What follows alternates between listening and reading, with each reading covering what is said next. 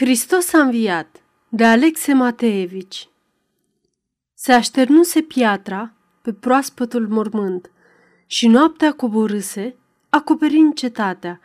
Se liniștise neamul vânzării pe pământ, era o taină mare, minune apropiată. Au stat tăcuți de pază cei doi ostași străjeri, neatinși de măreția adâncurilor firii, nepresimțind venirea minunii celei mari, ce avea să schimbe fața și rostul omenirii.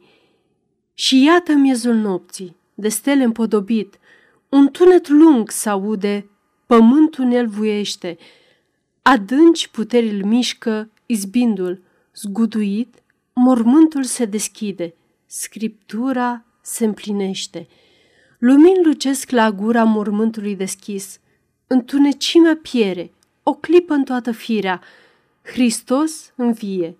Paznici, să fie vouă vis, lumina vă orbește, va înlemni uimirea.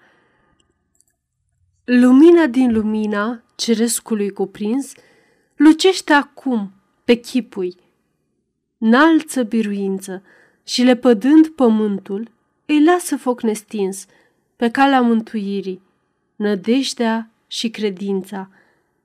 Cu moartea sa pe cruce, murind nevinovat, ne-a dat el nouă pildă a marei jertfi de sine, cu moartea sa pe moarte călcând, a înviat spre învierea vieții în faptele de bine.